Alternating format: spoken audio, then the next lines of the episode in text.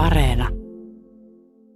Mutta minä ihailtuani entisestä Palazzo Barberinista peräisin olevaa kasettikattoa vaakuna kilpineen tässä tupakkasalongissa en voi olla valittelematta sitä, miten muuan kaivo mustuu hiljalleen meidän havannalaisistamme minkä jälkeen Swan kertoo samantyyppisten läiskien todistavan Napoleon ensimmäisen kirjoissa, joita Germantin herttua omistaa antibonapartistisista mielipiteistään huolimatta, että keisari käytti purutupakkaa, mutta Cotard osoittautuu taas hyvin syvällisesti ja monipuolisesti tiedonjanonsa sammuttaneeksi mieheksi ja ilmoittaa, etteivät läiskät suinkaan tule tupakasta, eivät suinkaan, hän painottaa arvovaltaisesti, vaan kuulemma siitä, että keisarilla oli tapana pitää kädessään aina, jopa taistelukentällä, lakritsipastille ja maksakipujen rauhoittamiseen. Sillä hänellä oli maksavika, ja siihen hän kuolikin, tohtori päättää puheensa. Lopetin siihen, sillä olin lähdössä matkaan seuraavana päivänä, ja sitä paitsi oli tullut hetki, jolloin minua vaati luokseen se toinen isäntä, jonka palveluksessa me olemme puolet ajastamme.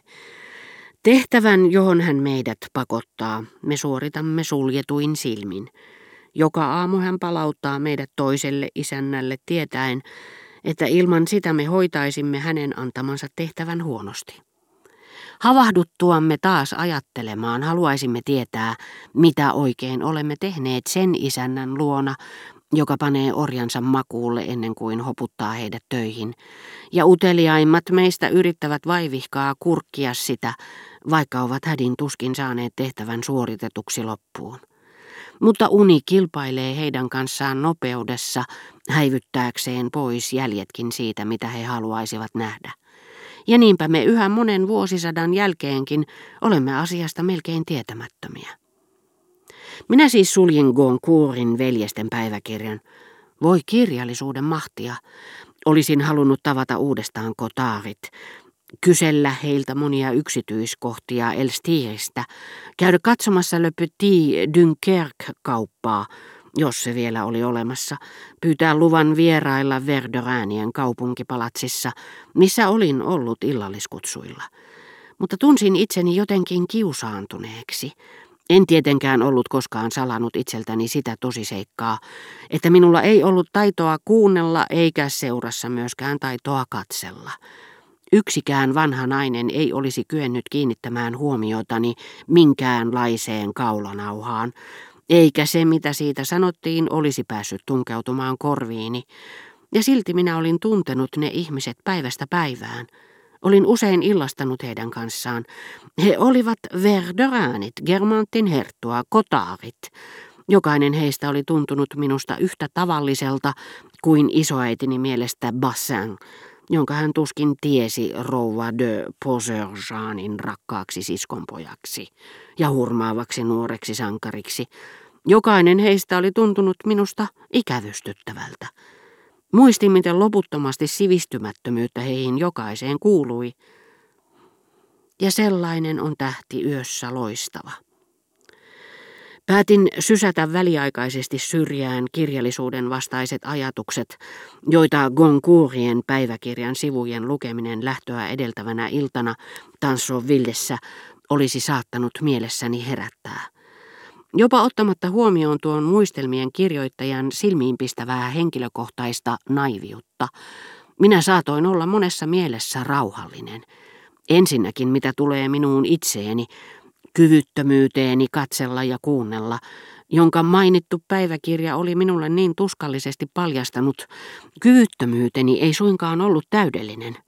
Minussa oli henkilö, joka pystyi jokseenkin hyvin näkemään, mutta hän toimi vain ajoittain. Heräsi henkiin vain, jos ilmeni jotakin yleispätevää, useille asioille yhteistä, mistä hän sai ravintonsa ja ilonsa. Silloin henkilö katseli ja kuunteli, mutta vain tietyllä tasolla, mistä johtuen tarkkailu jäi vajaaksi. Niin kuin geometrikko, joka poistaa asioista aistein havaittavat ominaisuudet ja näkee vain niiden lineaarisen perustan, minä en kuullut, mitä ihmiset kertoilivat, sillä minua ei kiinnostanut se, mitä he halusivat sanoa, vaan tapa, jolla he sen sanoivat. silloin kun se paljasti heidän luonteensa ja naurettavat piirteensä.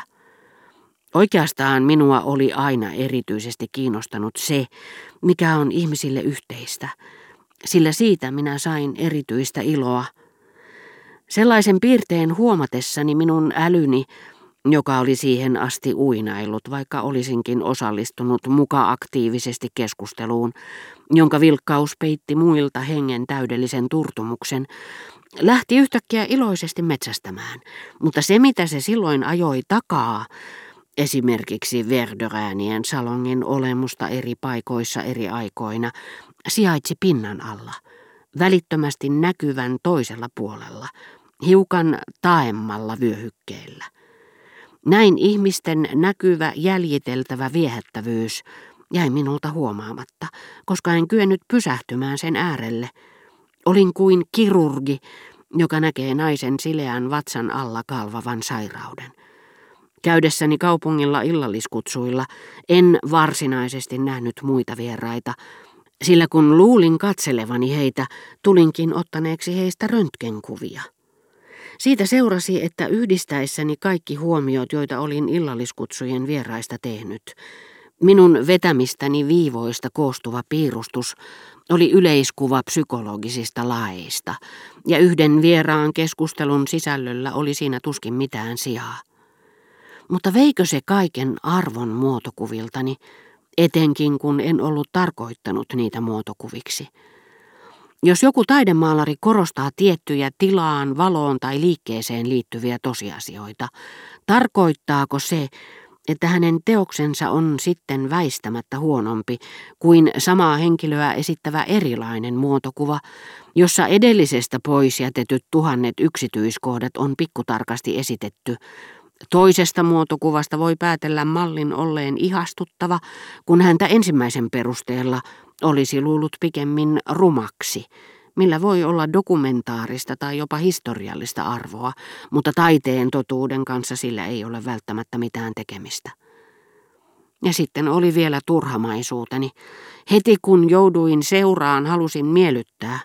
Halusin enemmänkin huvittaa juttelemalla kuin hankkia tietoa kuuntelemalla, jollen ollut lähtenyt kutsuille vartavasten ottamaan selvää jostakin taiteeseen liittyvästä asiasta tai mustasukkaisesta epäilystä, joka oli vaivannut mieltäni.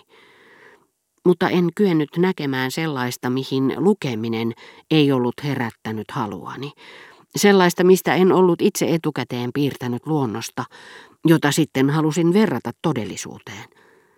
Miten monesti ja sen minä tiesin ilman Goncourien päiväkirjan opetustakin, olin ollut kyvytön kiinnittämään huomiotani asioihin tai ihmisiin, mutta heti kun yksinäisyydessäni näin heistä taiteilijan tekemän kuvan, olisin taittanut pitkät taipaleet ja vaarantanut henkeni nähdäkseni heidät uudestaan. Vasta silloin minun mielikuvitukseni oli käynnistynyt, ryhtynyt maalaamaan – ja sitä, minkä edessä olin edellisenä vuonna haukotellut, minä nyt kaipasin. Siitä uneksin etukäteen ja kyselin itseltäni ahdistuneena, onkohan sitä todella mahdotonta nähdä.